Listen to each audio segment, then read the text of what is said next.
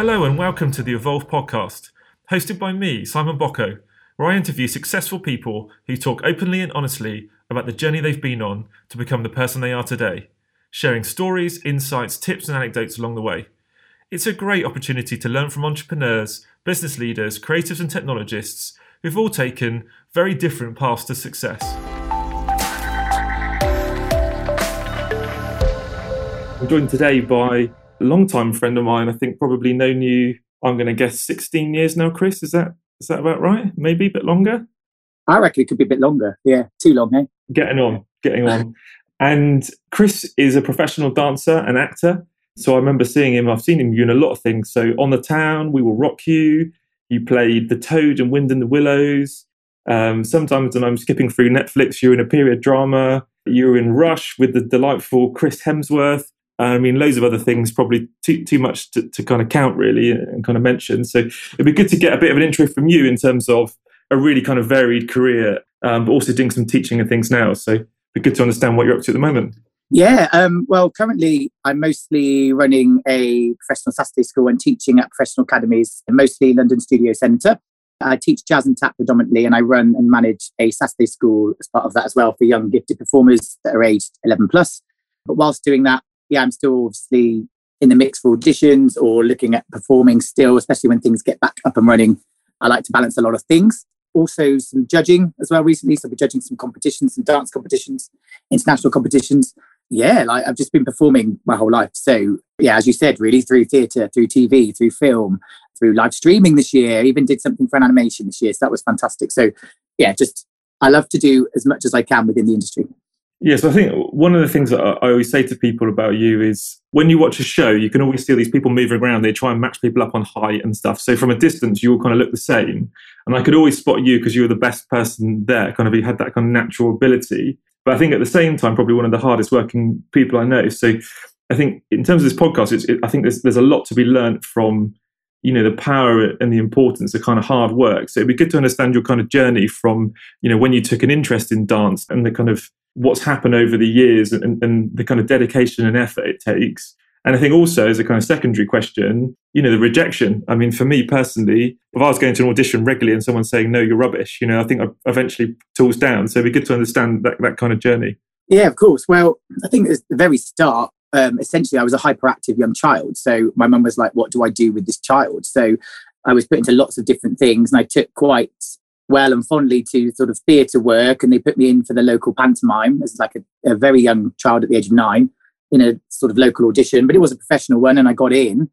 And then from there, I went to a Saturday school, which is uh, still going around today, Stagecoach, which is a franchise. And then from there, they put me into an audition for the West End version of Oliver when I was 12. And I got in, and I was a, some very small child from a very small area called Tewkesbury in the middle of nowhere um, to get in with lots of sort of London state school kids. So it was um, that was a big eye opener. And I think once I did that, although I enjoyed it, that really incited my passion. Like I was determined from then on to always do this career. It was in my head, whatever I was going to do, I was going to get back to the stage. And then you get to an age where your voice breaks and you, there's not really a, a lot going on for sort of teenage children at that time. There wasn't anyway. So you knew you had to wait until you were sort of an adult to go back into it professionally. So obviously did lots of things as a kid, keep going. But my main journey was to get there. So auditioned for sort of top performing arts colleges and got in. And I was kind of an actor singer when I was younger more, but my dancing slowly took over the more I did. Um, and I've just found my love for it. And I think that relates into the kind of rejection thing later. Like whatever I did, whatever I set my mind on, I knew I was going to do it. It was that determination. So any no's were kind of like, it was disappointing in that initial moment, but nothing was going to stop my ambition or my drive to look forwards and keep going. And then from kind of training and then getting into these amazing jobs that I managed to do, yeah, you just kind of get more and more excited about it. And I realized I loved everything about the industry. So even though I was performing in some great West End shows or touring, my mind likes to keep active, like I likes to keep going and thinking of what's next. I think that's why we're quite similar in terms of you and I as mates as well. Like we like to keep going and pushing it. So teaching came quite naturally because I was asked to do some teaching and I found I had kind of an aptitude for it. And therefore, when I was teaching, I realized, oh, this is actually a good gig between my performing jobs. It keeps me fit, it keeps me paid. I quite like it. And actually, it affirms what I know and actually gives me a sense of confidence to kind of go in and give something to someone else and see it works. You feel, you sort of affirms that you do feel you know what you're talking about or know what you're doing. So it kind of all was a full circle. And I thought some point down the line, I will want to do this more. So it was like sowing the real small seeds for later on in life, which I think is a really always important lesson because you can live in the moment as a performer quite a lot. Just think about what is right now and what is the very next thing. But actually, if you put steps in for later as well, is really, really good. So I think when you were really excited about something, when you're passionate about something, the hard work it comes naturally because you want to do it. So although, yeah, when we were training, it was like nine to six every day. So it wasn't like a normal university course. You are in full on all the time. And then when you go out there, you've got to manage yourself. You are self-employed, so you've got to make sure you're kind of your CVs up to date. You're with the right unions. That you are keeping yourself trained up. That you respond to emails or messages all the time. That you you can drop things quite quickly if an agent calls you for an audition. All of that stuff is really, really, really important. But you do it because you want to do it. So it has its tough moments. But I think that was why it didn't seem like hard work, although I was always busy. Later in life, as I've taken on more teaching and more responsibility, because I quite like that. I quite like managing stuff. I quite have a, I've learned a bit more about the business side of running a dance school, which has been really fascinating and balancing up my passions and also understanding the financial needs you need to support something to promote good dancing and good dance training. That's where it's been trickier and more time consumption. But again, you sort of find the time if you want to do it. So, and it's, uh, I think my whole life has been about balancing, just balancing stuff. You have the moments where you make mistakes and you learn from them and you go forwards.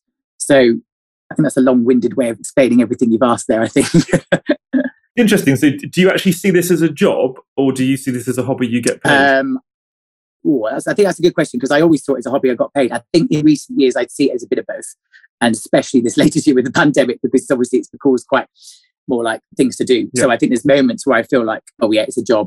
I mean, the beauty of the industry and what I do is there's always something different. Like whether it's performing gigs or teaching gigs, they're all very different each one you go into, and some of them can feel like a hobby, and some of them you start to feel like a job. And I think this is why I realised I wanted to do more as well because certain bits felt like a job and I didn't like that when it felt like a job. I felt like I always wanted to do what I enjoyed because I initially approached it with the fact that I enjoyed what I do. I don't like doing something and not enjoying it. And instead of standing around just whinging, I would rather just sort of look to make a change or look to make it better or problem solve. So I think that's generally I like to see it as a hobby I get paid for, but there are moments where it does feel like a job. But that's okay because then I try to make it not that. So I quite like that challenge. Yeah, I think there's a kind of few lessons there in some of the conversations that come up in, in previous podcasts. I think one is around that kind of need for, for balance. So in our line of work, we call it a portfolio career, but you know, in yours, I think it's just that, that kind of the nature of it and the variety of things that kind of come your way and, and, and the opportunities. But I guess from, from your perspective, there's kind of things that maybe are creatively very interesting or have a lot of stimulus in terms of the type of work that you're doing and other things that are made, you know, just a paycheck and the way to kind of balance those things out. So there's like the passion and then there's the the kind of stuff to get paid. Is that is that right? Yeah, absolutely. I think that is it. But I think yeah, obviously the more you get you get you pay for your jobs and it's better, isn't it? You know, that's the thing. I think I always try to make it again combined as much as possible. Sometimes you need to do that. I've been very, very, very lucky, and I will touch with because I'll be honest about it. Like I don't tend to have to worry financially. I haven't really since doing the career at the beginning a little bit, but generally I've always been able to sort of have work involved. Um, it might take me seek, seeking it out, it might take me pushing or thinking ahead, but it's always been okay. I've never had to do something where I've had to really go, oh my gosh, there's nothing on. What am I going to do? I'm going to have to do anything just to get money in. I think because I always kind of pre planned and got in there early and kept connections and I have that strive work ethic, but I've never had to. And I, I don't mind it if I did really, but I just, it's just been very, very fortunate and very smooth in that sense to always be kind of working on something that's related to the industry I'm in. Yeah, we always talk about it, it's kind of who you know, not what you know. And I think your network is was often a joke when we, we used to live together because I couldn't go down the street. We're going to the tube station and we bump into five people, and we go into town and bump into another five people. And bearing in mind London's a big place and there's millions of people, we'd see ten people every journey that you knew. And I think it's interesting for me to to kind of learn about even more so in your industry, so kind of film and dance and performance, it is from from my perspective, from the outside looking in, a bit more of a clique. Very much around you like someone, you know someone, you're friends with someone, and that's how the the world works. It'd be good to get a bit more of a kind of look behind the curtain in terms of how those kind of things work. Well, yeah, I mean, as you kind of know, with a job, especially a performing job, it can be normally up to a year, but it can be as much as a day or a few months or something like that. So you're constantly kind of changing groups of people that you're working with a lot of the time. And therefore you make a lot of contacts. Also, because the nature of the industry, everyone sort of knows everyone. So you you kind of do have a lot of contacts between them all. And it's a quite a social industry. We often meet other people or you're brought to meet people or especially if you go abroad with someone else, like you'll meet their family, meet, you meet their friends, everything. So the connections do kind of infiltrate out. And I think because we're quite generally quite confident and uh, extrovert people, you know, we're not quite shy. So we're often out and about, we're often social, we talk a lot. So I think that's why we often end up meeting a lot of people that we do know. And obviously we share a lot of commons and we all love what we do generally. So we're all quite happy to sort of socialize in that sense. And it, again, it doesn't sort of feel like you're with your work friends. As I think some people can feel like they've got work colleagues and that's what it feels like when they're with them. Whereas we don't generally feel like that.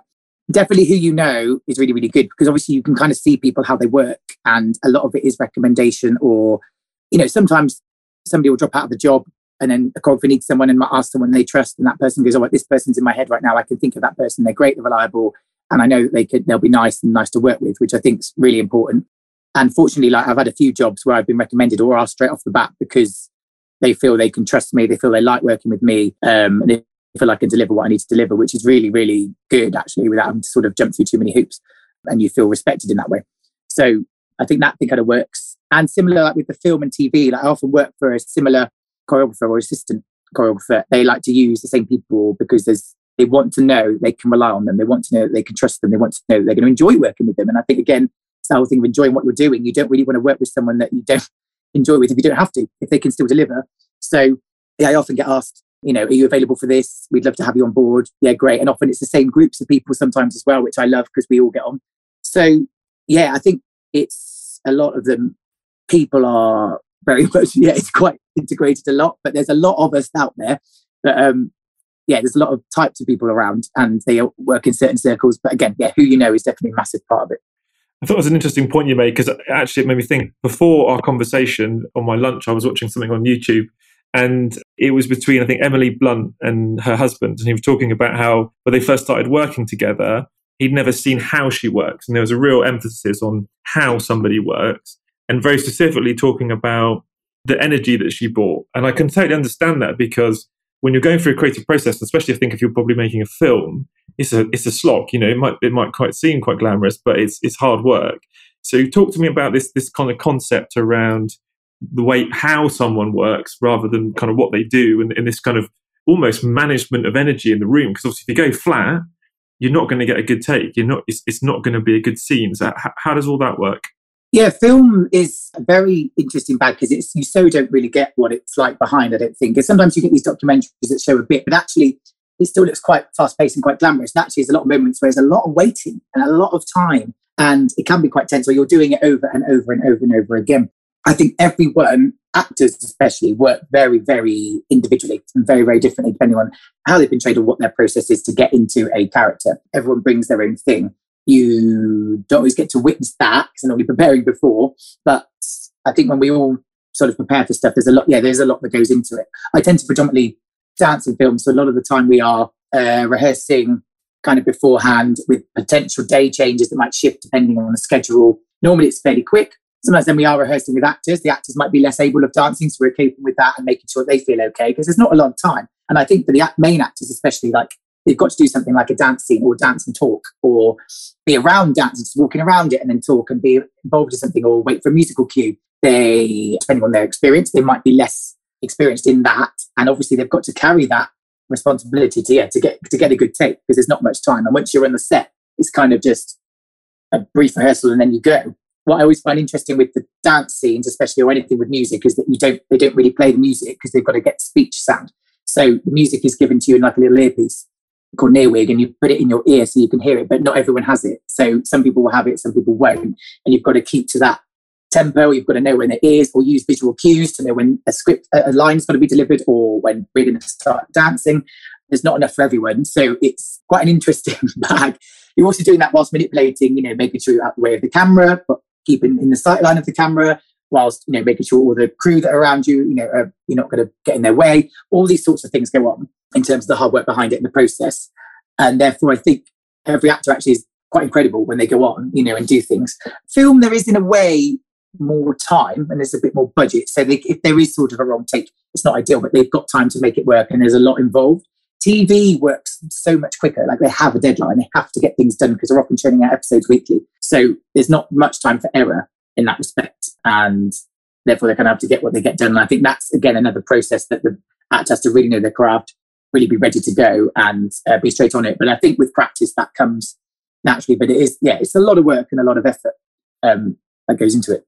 So, how does it work if you're kind of new to the industry and you're thrown into that? Because it strikes me as probably the worst thing is not having a clue what you're doing. Because it, it's almost like you're kind of strapped in and, it, and it's like the whole machine's moving and you're on the treadmill and you don't even know there was a treadmill and you're a bit lost. So, how does that bit work when you're kind of starting out?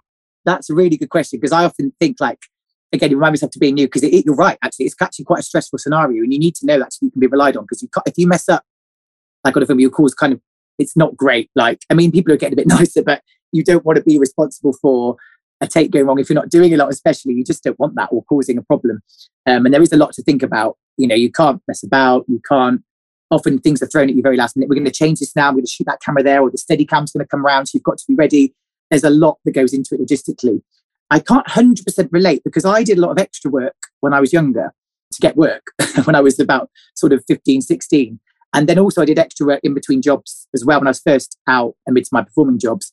And I think from that, you understand from a very simple side of things how film life works. So you I kind of already had that experience of being on a film set, being around it, knowing what was expected. Obviously, then learning choreography or having to act in front of a camera then adds a few complexities, but I already felt a bit familiar. I think if you're brand new coming in, it can be a lot more of a shock um, to deal with. But I have seen some younger ones come through I think the best thing is you're normally with people who are experienced and you're and normally in rehearsals. So a choreographer or fellow people will kind of explain it if someone's new to it and kind of help them out and guide them through. And generally you're around like safe company. I, do, I think that's what it is. And with practice, it gets better and better and better. But um, it's never too stressful. But I think I, I think it can be, could be quite daunting to someone that hasn't got it. And that's why you need to know someone is reliable or you know trustworthy on that set really in, in, in those situations, especially when we're doing like choreography and things like that. I tend to take anyone that's new and try and help them out. Um, myself, I quite like that. And I always say to them, just ask questions, ask anything you need to know about before going on if you feel like you're not sure about something. The good thing is there's a lot of normally time between takes and things, all different shots. So if something was a bit odd or went a bit wrong, you might have, we can talk it out and explain it and then make them better going in. But I think for anyone new, going and be super vigilant, super uh, super as prepared as you possibly can, and just be ready to kind of be quite quickly told something and react quite calmly to it and do your best and not stress about how good you're doing it. Just really keep aware, keep open minded, and keep on the situation and not, not, not, not, not lose it. Yeah, I think it sounds like there's a few things there. One is, and I think really important just in anything, is, is don't go into something being quite complacent. I think if you were quite casual about it sounds like a situation like that, it could be quite problematic for you. So, like you said, hyper prepared, and whether that is going on a film set or doing a pitch in business, obviously kind of vitally important. And I think the second thing is, which people don't do often, is ask questions. And I think what's really good about your industry is, is a really good kind of parallel is if I'm in the office and I don't really ask some questions and I kind of do something for a bit and it kind of goes wrong, okay, I probably wasted a period of my time and my boss will say to me, I've done it wrong. But in your industry, if I didn't ask any questions and I made a complete mess of it, that's a lot of talent. That's a lot of time and effort that's gone into something that someone who's 120 pound a day extra has just walked in front of the camera or do you know I mean? So, so I think it's a really important lesson when they kind of start to tear up in, in, in, the, in the pressure stakes, the importance to have being comfortable about asking questions and seeking out the people that are going to have that, like, like you do when you're on set, have that kind of nurturing ability that, that you can kind of buddy up with. Yeah, completely.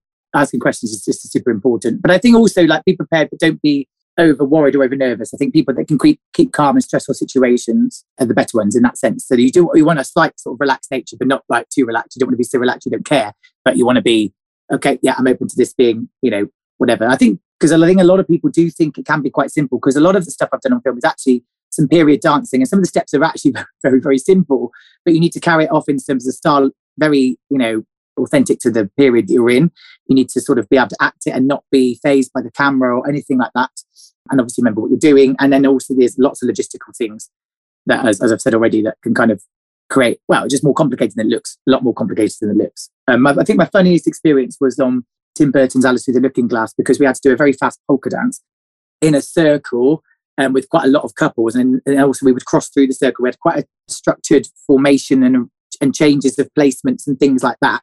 But then this circle, is more of an oval, was in a very well, it was a good sized ballroom, but we were surrounded by hundreds of extras. And then they put lead characters in the middle of the circle. And then for some of the takes, they put a steady cam in the middle. Plus, you've got the sound guy with the boom and a couple of other crew members. So it was quite mad. And as you're going round, you have to then make sure when you're out of shot of the camera, you're getting out of the way of the boom and the crew, not hitting the steady cam, jumping over wires, whilst you're also wearing those ear earpieces I talked about. So you like, and only and only the male dancers had them. So I'm holding on to this female dancer, going basically, hold on, I've got you, don't worry, running around, having to come back in time with the music because if you don't, the person behind you is going to crash into you, or you're going to miss your chance to cross the circle, or something like that. Or you're going to hit an act, main actor, which would be the worst thing ever.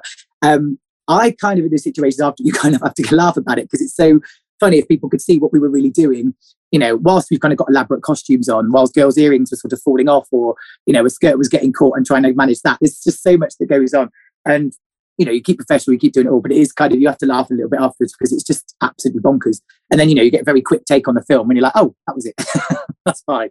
I guess kind of interesting in terms of your own experiences, and probably the example I can think of is I remember when you you had a kind of named part in a Hollywood film, so almost like you know you've kind of mastered it as, at that level, and then suddenly you're thrown into obviously Ron Howard, obviously a, a, a, kind of famous director. You've got Chris Hemsworth, Olivia Wilde. You know these are these are big actors, big directors.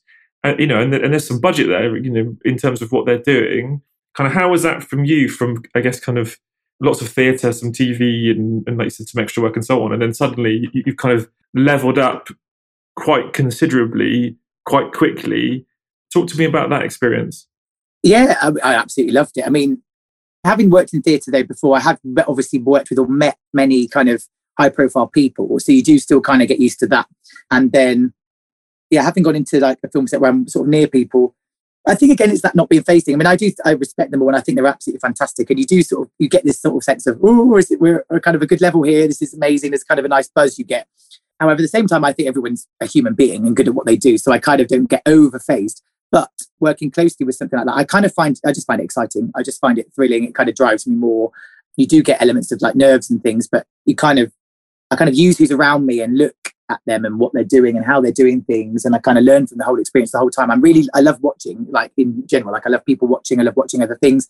So when I get time, and you do get time in a film set, I'm sort of watching how everyone is and what it's like. And then I kind of just embrace that when I'm working with them as well working Ron Howard is Ron Howard is amazing. Uh, he, is quite a relaxed nature on the film set in some ways, and also the film was about Formula One, which I just really enjoyed. It was just a sporty vibe, so it was kind of I felt very comfortable in that environment. I've seen film sets where it feels very very tense and very very quiet. You can hear a pin drop even though there's hundreds of people in the room um, because it's quite big and high profile. And I suppose that would be slightly less comfortable for me. I quite like it when it's more relaxed and not so quiet and tense. Uh, and this was more relaxed in that sense. You get a sense of pride from it. And and it depended who you're with. Like they were really lovely people. All of those people, from the director to the to the main stars, they were all really, really nice. They're happy to chat to you.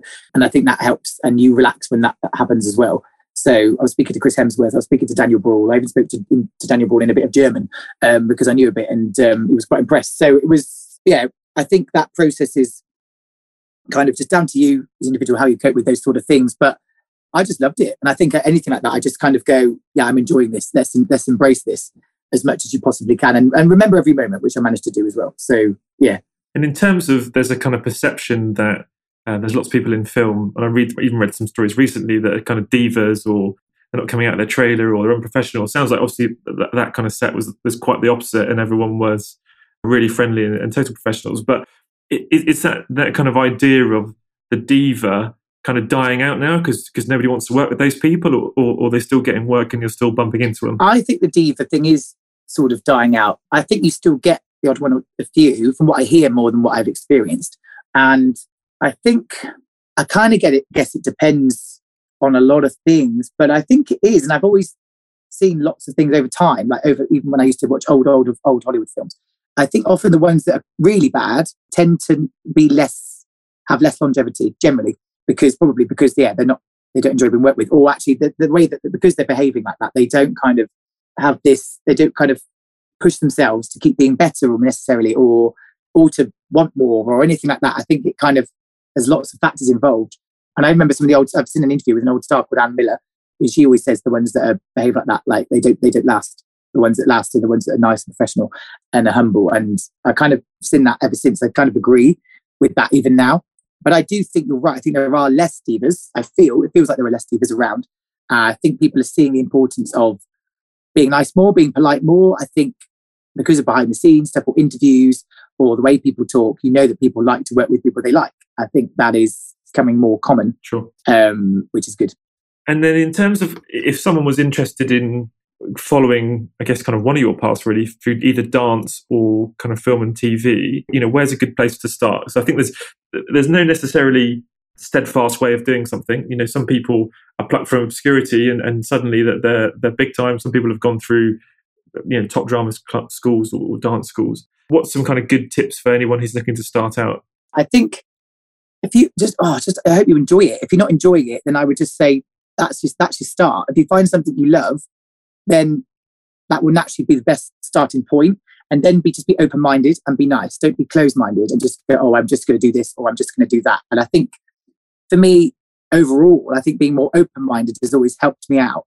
And I think that's the way to be. I also think always be nice to everyone, whether it's your first teachers, whether it's you're doing a theatre, uh, like a first theatre show, and you're talking to the crew or the people that work for the house or anything. Be nice to all those people. It brings out a side of you that's going to really help you going forwards.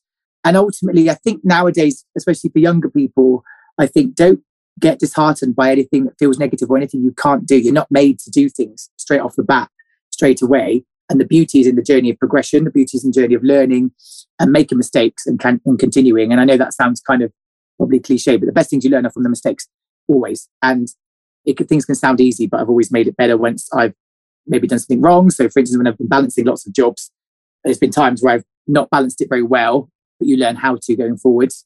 There was a show I did where I felt like I wasn't doing a great job at all when I was first learning it, and my self patience taught me to wait, be okay, still be nice, keep going and then I ended up like doing very very well and got a lot of you know kind of positive feedback from it. So those are sort of things I think that's about as small as I can make it to to say to people starting out. If that's any help at all. But I think is I think you, you kind of make it easy or sound easy. And I guess me kind of almost so I've had had the joy I guess of witnessing you from probably what 18 to, to what you are now is what we're 36 37 so, you know, really long time from, from kind of early days to where, where you are now. And I think a few things. One is, you know, you're always one doing a plank or some sit ups, whatever it is, while I'm tucking into some Chris watching TV. Your diet's really good. You go to the gym all the time. But I think what's interesting is you've almost made that lifestyle based. That isn't even, you don't even think about it. It's just like uh, kind of like a reflex or a reaction. You know, need to do a plank, need to do some setups, need to work on my core. Is there something in that in terms of kind of creating positive routines and you talked about mindset as well to kind of bring that kind of almost mind and body putting yourself in the best place to be successful in, in what is a really kind of quite physically and mentally demanding career yeah i mean i think you have to have self-confidence i actually sort of think the things around me were helpful though i mean it's, it's lucky because i had really good family support because that always helps in the off because you go you don't you're not sort of stressing or worried about that very good friends actually because that means you feel confident when you're talking to people especially if you've got similar interests but they kind of keep you grounded as well um, as you always do. You know? um, and I also look at inspiration or maybe others before me or what people are doing or talk to other people because you want to look at where what you're going to go and who do you kind of like or whose career do you like and I might see how they work or how they are and that would that would influence me to do that and I think that's really really useful because everyone's kind of got their own individual journey with it. I think that's why maybe I've implemented stuff and, and just really good advice. I've just had the best advice from teachers I've had. All of it's really from the training and the guidance I've had from amazing teachers and amazing people that I can think of and, and how they've nurtured me, but how I've listened to them and taken that on and watched them and been influenced by them. I think I will always be thankful for that. And I think that's what kind of ultimately shaped me. I don't think I kind of came out just being able to know and, and do all these things. I think every step of the way I've been enlightened and told how to do things, whether it's been exercises, whether it's been stretching, whether it's kind of, yeah, practicing my weaknesses, what, what you know, whatever. I've always had to, there's always been a struggle, you know, like for instance, like my singing has never been my strongest point, but as a musical theatre performer, um, it's been something I've always had to keep up and continue to work on. And I've always had nerves, even when I go into auditions for that, I don't feel confident. I feel always nervous and still feel nervous when I go in for a singing audition. But I have to keep it up. I have to keep trying to get and kind of mentally psych myself up to kind of do it. And you know, that reminds me that, you know, that's why maybe I haven't got certain jobs as well before. So yeah, it's not easy, but I do I do use the people around me to influence me. And I think in another way, in, in terms of what people don't realize is when you sort of come out and you are a performer or whatever you want to be within the industry, you are self-employed. In, in our sense, you are essentially what's called a sole trader, but you are your own business as a person. You are your own business, and I think that takes a while to get used to. You kind of rely on everyone else a bit at the beginning, like an agent or something like that. And actually, you can rely on yourself a lot. Like it is you putting yourself out there, how you want to do manage your time and what you need to do. So, like a business would, you know, get its resources up to date, it would keep itself keep yourself well. There'll be training involved. Well, you've got to keep training yourself. You've got to keep yourself ready. You've got to be really ready with your diary to make sure you're open to the things you need to do. But you can also diversify within that and make sure as long as you're you know scheduling well and you're organized, you can like get the balance of various different things. And I think it's good if you've got different passions to involve it as well to kind of keep you grounded. So your stress and your anxiety is not all kind of related to just this one thing where somebody decides if you get a job. I think that's also a big part of it as well. And I think where I've been able to get lots of like my fingers in different pies, I, I actually kind of feel more comfortable. I feel more safe, and that's why I feel probably like it sounds quite easy, but the whole journey has been hard work. But that's why I feel more like yeah comfortable with it. Yeah, I think it's putting yourself in a position to be successful. So if you turn up to an audition, there's five people there and they're all friendly faces and you know them. That makes it a lot easier than kind of coming off the street or you never met them before. They don't know how you work. You think it's obviously going to be a much harder, I guess, kind of sell where if they know you've kind of got that bit already, which is, you know, I really like working with Cris. I know I know how he works. He's really good. Is he right for this part? As opposed to is he right for this part? And is he going to be good work? You know, I guess there's kind of lots lots more kind of qualification criteria, I guess I'd call it. Whereas if, if you've got that that wide network and that, those kind of people that you know, they're just focusing on are you right for this part? Yeah, absolutely. And I think the other thing is uh, is important and you do always, you know, I'm a layperson, so I'm by no means a, dance specialist, or um, I certainly would be well away from Strictly Come Dancing. But you know, this ability to take criticism, but almost to, to kind of seek feedback from everyone, you know, and I think that's something again which is not all that common. You, you know, you've got to be able to take it on the chin. You've got to be able to want to improve constantly, and things quite fractional. If if, if something's not quite working here, or it could get a little bit better here. You know, it's this kind of constant kind of state of evolution. So, talk to me about that in terms of the way someone picks you up on certain things and certain pointers, and how you kind of take that on board and what you do with that information. You're right. It can be quite hard sometimes to hear, you know, honest feedback in a way, or the criticisms that you can get down the line. You can get it from a teacher, or yeah, or feedback from an audition or a choreographer or something. If it is a bit more normally it's aimed to be constructive, and I think a lot of people now are quite good and it's it's delivered quite well. But you know, back when I was training stuff, you could hear some quite you know tough things. Um, I think initially, if it if it hurts you, then uh, what it does is you, hopefully you come through it and you understand how why that was said once you've got through the initial emotion of it, and then you you go, oh, okay, you come back stronger go, oh, actually, I take that on. And normally you can look back and go, actually, I'm, i was glad I was told something like that and was able to work on it but yeah, we also do seek feedback as well from auditions. Why, why, why, why did I not get a job? Or why am I not right for this role? And you don't always know, you don't know anything really when you first start out. You really don't get it. It's hard. You just think, and you just look at people, or you look at a show, or you look at a film, and you think, I'm right for that. Surely in my head, I, I don't see why I wouldn't be. Through practicing time, you start to realize that maybe that is the case and you get it. And I think I've seen that with teaching and actually been small involvements of casting as well. You actually see who is right for certain things through the experience. And also, I think over time, I've realized everyone is human. So although these people can tell you, you know, what they think of you and whether something is right or whether something is not, or give you some negative comments. That's their opinion in that moment for their job they are professional and expert at doing, but it is just that one moment and that shouldn't define you. You could take from it what you need to take from it. So if you can work on it, great. If it's just going to upset you and offend you, then I think you've got to realize actually, well, that's that person. It's not, that's not absolute 100% fact. And that's what that person thinks for that job. And maybe then that's not right. And we all have opinions about things. We all have kind of we could all criticize a lot of things, a lot of people in certain ways. And I think we've all got that capability. So I think it's just remembering that A, we're human, um, it, and that also we don't have to use that knowledge and define as 100% as passionate as we are. I think if you think a little bit bigger outside of that, I think it's easier to kind of cope with and, and keep moving on.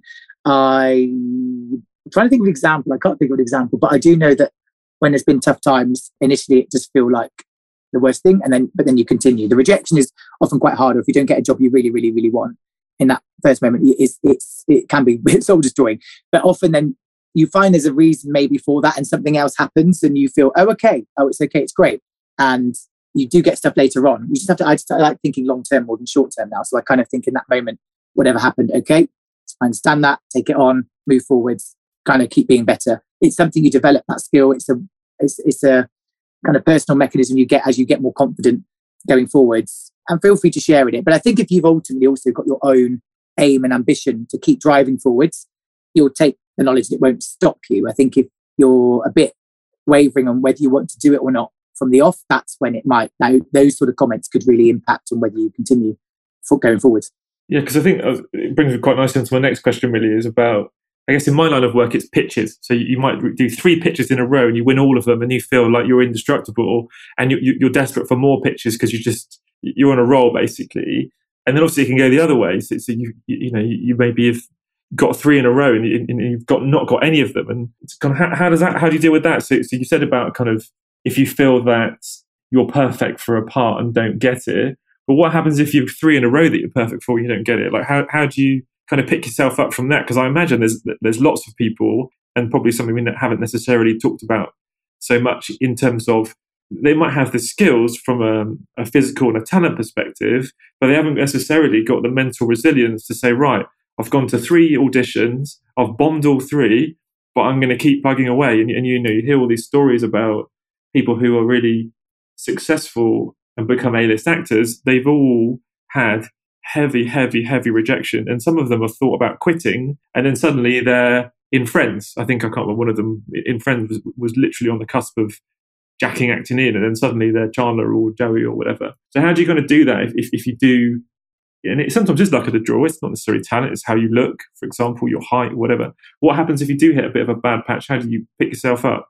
Yeah, it's, it is like that, and it can be you know a certain significant amount of time that you are getting rejected for. I think you're going to have that down moment and i think everyone needs to deal with it a certain way. It's like um it's never going to be nice. How i think it's that you question a lot and you start to really you know go in and you do think should i be doing this? Should i not be doing this? I think 100% you've got to keep that goal. If you love it you absolutely love it you really really want to do it something will, that will that will cause a stumbling block in your journey but it, it shouldn't really really stop you. And i think it's all right to step back a bit have patience and maybe find out why that has not been. If it's nothing you can do about it. So, for instance, those three jobs, just for instance, were like actually they took people they knew already, or they only it was only like one role for one of them where it would have suited you, and then just one other person got it, but you were next in line.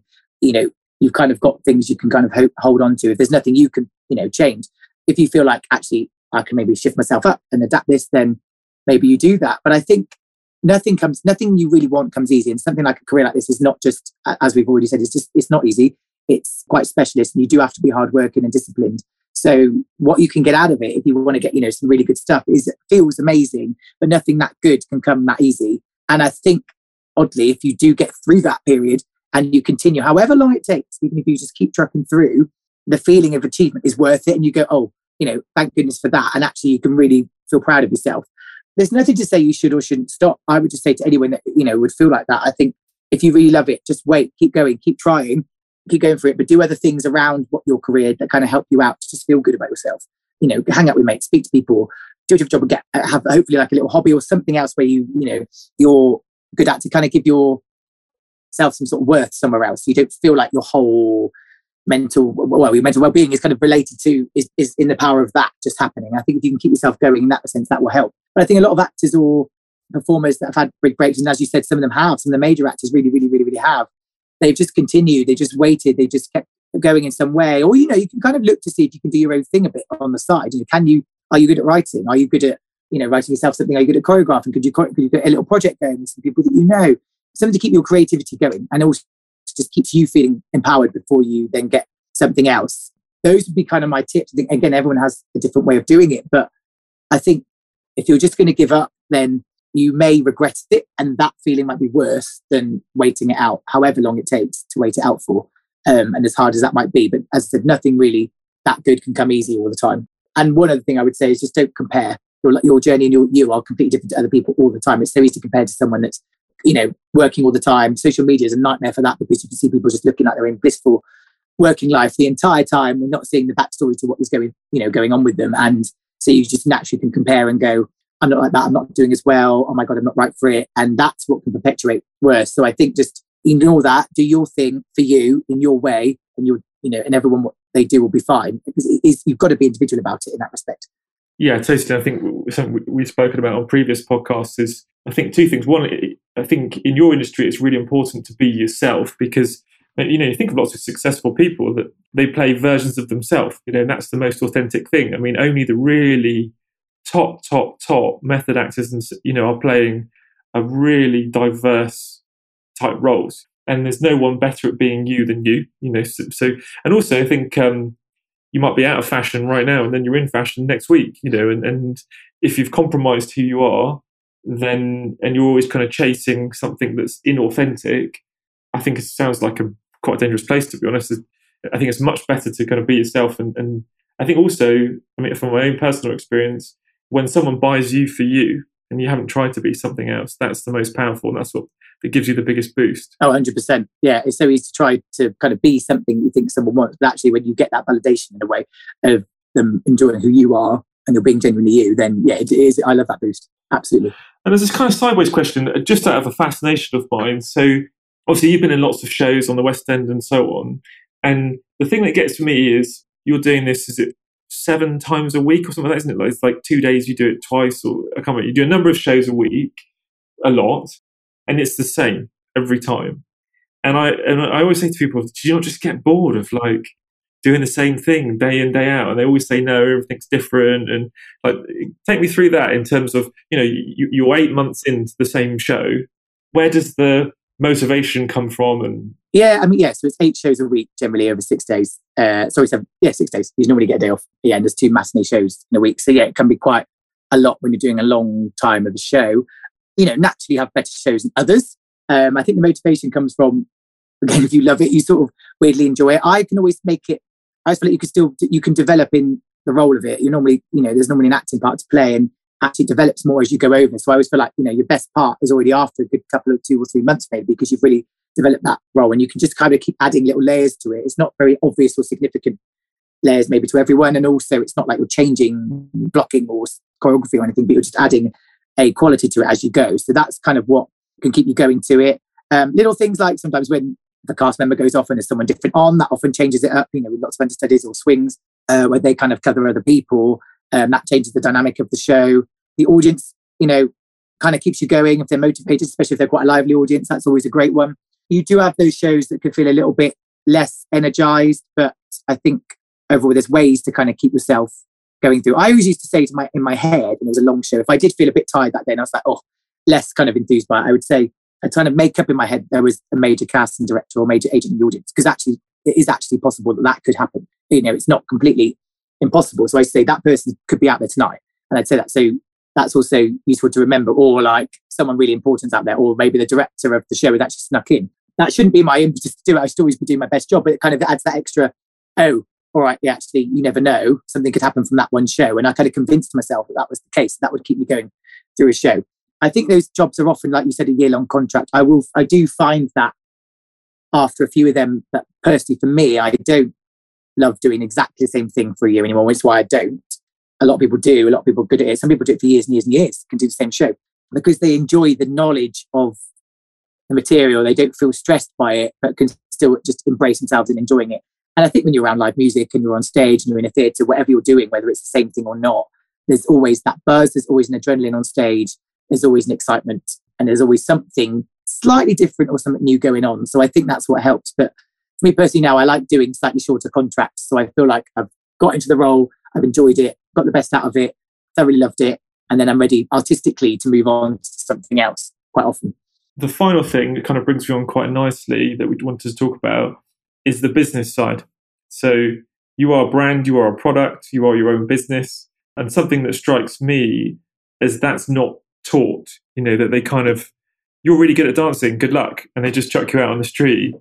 So how, how did you kind of kind of cut your teeth from, from a from a business standpoint and, and that shift from an artist who likes to perform to an artist who likes to perform who can run a business which consists of you and you only? Yeah, it's a really interesting point because I get asked to talk about this a lot now to younger students, and I think there is a lot more for them now than there ever was when I was training uh, to realize that. I think because my mind's always active, starting off, even when I was in a show, I'd often like to like be like the dance captain or something else. You end up managing people a little bit and organizing stuff, which is always a natural skill I've always had. And therefore that had developed and you always want to take that maybe a little bit further. And because of teaching and things, when I got into teaching, somebody influenced me to say, look, if you want to keep doing that alongside, you're going to need a qualification. So I kind of said, okay. And from that, I learned a little bit there. And I always had had a bit of a business head, I think, in me as well. Like it, there was elements of that I learned from that. But I think, and I think you and I have talked about this before. Even if I'm sat in a coffee shop, I will look at a coffee shop and how it's run. Now, some little part of me will go, well, I would just actually just do this, or I would do that, or I would probably this would be great if I I've got an idea for this to be like almost an artistic idea, but then how I would manage it would also come into my head. And I think that's always happened with every situation I've been in. I always look at things and think, well, if I did it, I think I would do this, even if it's something completely different to what I do. And I think the old, what I started to realize is like, if I keep thinking this, it's going to annoy me if I don't do something. I need to try something myself to see if I'm right or not in my head. Am I just, you know, making up rubbish in my head or can I do this sort of thing? And I think people could see a little bit of it in me. So I was actually encouraged to do like like running the school and things like that. It kind of was advised for me to do. Someone saw a nature within me to do it, and I think that was really lovely. Had would I have pushed myself to do it potentially later on? But initially, that was the first thing, and I did think, oh, I'm not sure this is something I can actually face and do. But starting small and building up, I realised actually I had a natural skill set for it, and I think there is a lot to be said for dancers and performers because we're very disciplined and we have to be organised, we have to be efficient. That probably, there probably is more to your skill set than you think to be able to do that. And in terms of like branding myself, it comes over time. I started off with an agent. They kind of help you out a little bit. They kind of like to know where your skill set is and where you are, and they kind of push for you. Then, as I did more and more stuff, oddly, you realize maybe like what shows you tend to do a lot more. And I tend to do like a lot of classical jazz shows, and where my technique fell more. And I was like, oh, okay, that's kind of where I suit. This is a niche I could take on as well. You, you feel good about kind of promoting yourself in that way.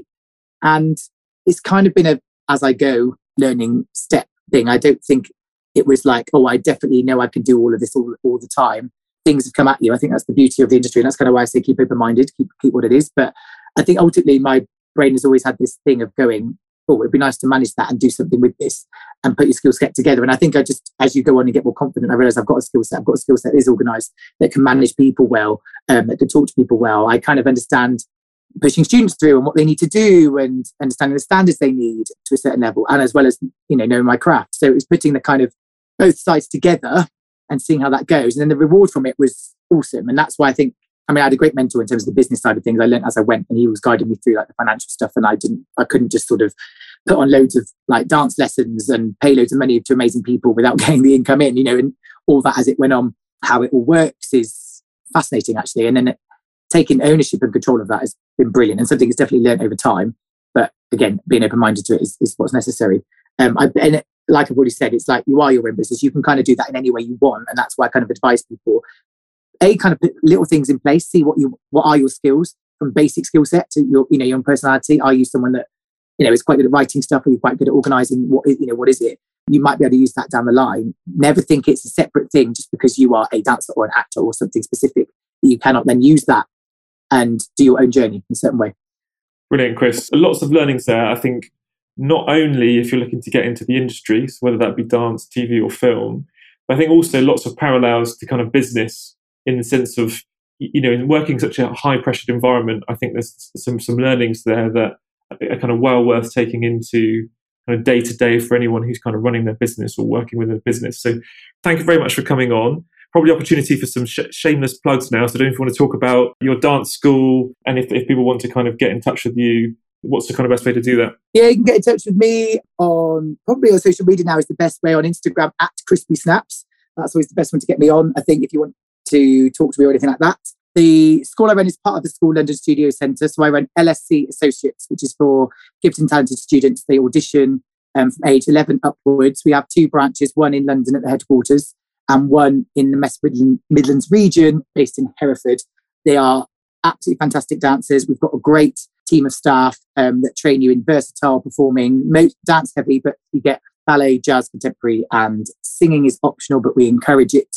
um, to make your stars performers go through it. And we, all of our students that come through us tend to audition into full time colleges and get in and do very well going forwards as well. And it's been growing as a school for eight years um, and it's doing really well. And I also teach at yeah, London Studio Centre as well, which is a full time training academy, which is based on. So, yeah, if you want to come there and get taught by me, that's where I'll be.